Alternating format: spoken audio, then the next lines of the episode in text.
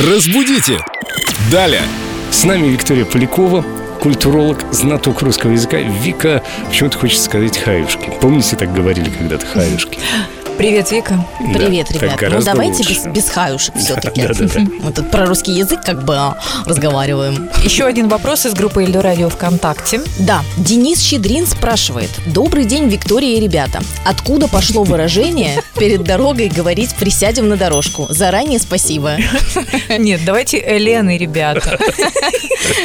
Никаких Элен. Ну хорошо, ты здесь главный, ты эксперт, пожалуйста, ответь нам. У меня тоже есть предложение. Семен и девчата.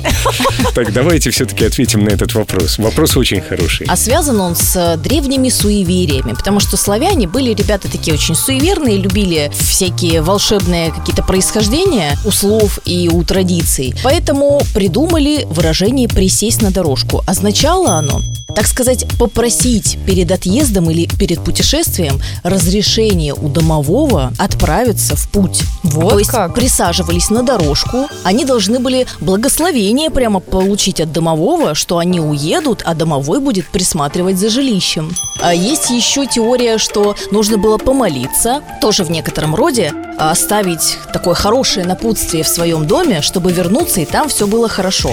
А лучше всего проверить деньги и документы. Да, это уже современная версия этого выражения. Действительно, именно так и делают. Человек садится, выдыхает наконец-то спокойно и думает, так, это? Ну, если что, все остальное куплю там. Да.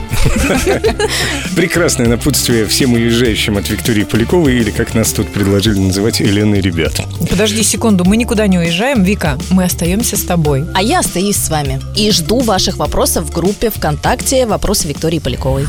Разбудите! Далее!